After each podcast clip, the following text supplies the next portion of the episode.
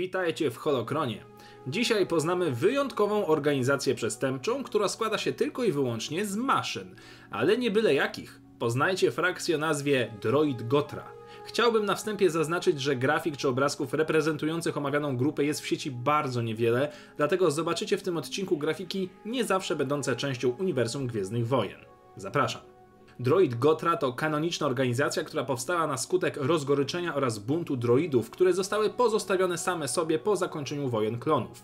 Samoświadome maszyny, porzucone przez swoich właścicieli, pozbawione celu w życiu, postanowiły, że będą utrudniać życie innym, głównie znienawidzonemu imperium, które tak okrutnie je potraktowało.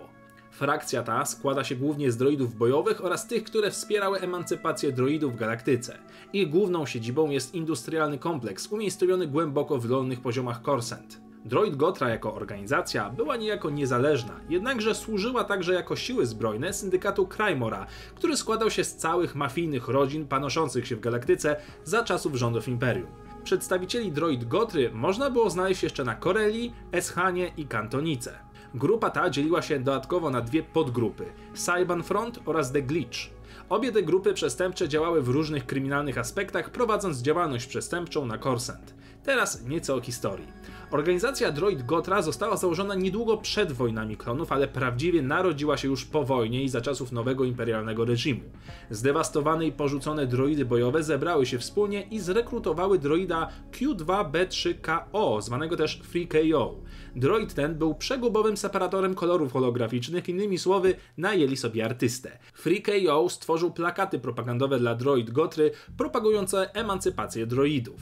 W okolicach 14 roku przed bitwą o Yavin organizacja ta bacznie obserwowana była przez Moffa Tarkina, o czym dowiedzieć się możecie z książki Tarkin. W roku zerowym frakcja ta najęła do pomocy panią najemnik dr Afrę, która miała za cel wykraść matrycę osobowości 000, która mogła zamienić zwykłego droida protokolarnego w zabójczą maszynkę do tortur i mordów. Przy okazji w jej ręce wpadł również BT-1.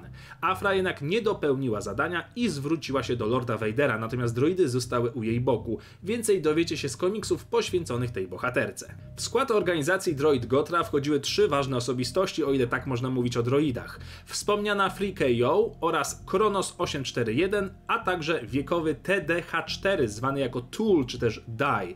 Droid ten przelotnie znał się z Hanem Solo i był prawdziwie wiekowym zabytkiem, jednym z ostatnich w galaktyce, który wciąż działał dzięki rdzeniowi syntezy jądrowej. Musiał więc liczyć sobie setki lat. Organizacja pojawia się przelotnie na kartach książek oraz komiksów, ale wciąż niewiele o niej wiadomo. Być może nowe pozycje z kanonu rzucą nam nieco więcej światła na tą ciekawą zbieraninę zbuntowanych droidów.